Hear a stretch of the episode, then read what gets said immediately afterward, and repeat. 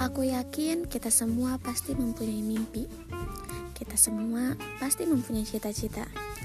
Tapi terkadang masalah dan rintangan selalu menghampiri kita.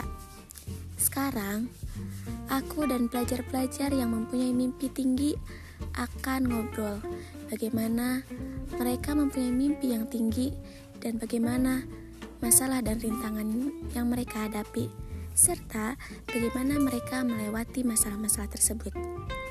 Podcaster, podcastnya para pelajar, podcast yang akan menceritakan tentang inspirasi pelajar yang akan membuat kita membangun mimpi.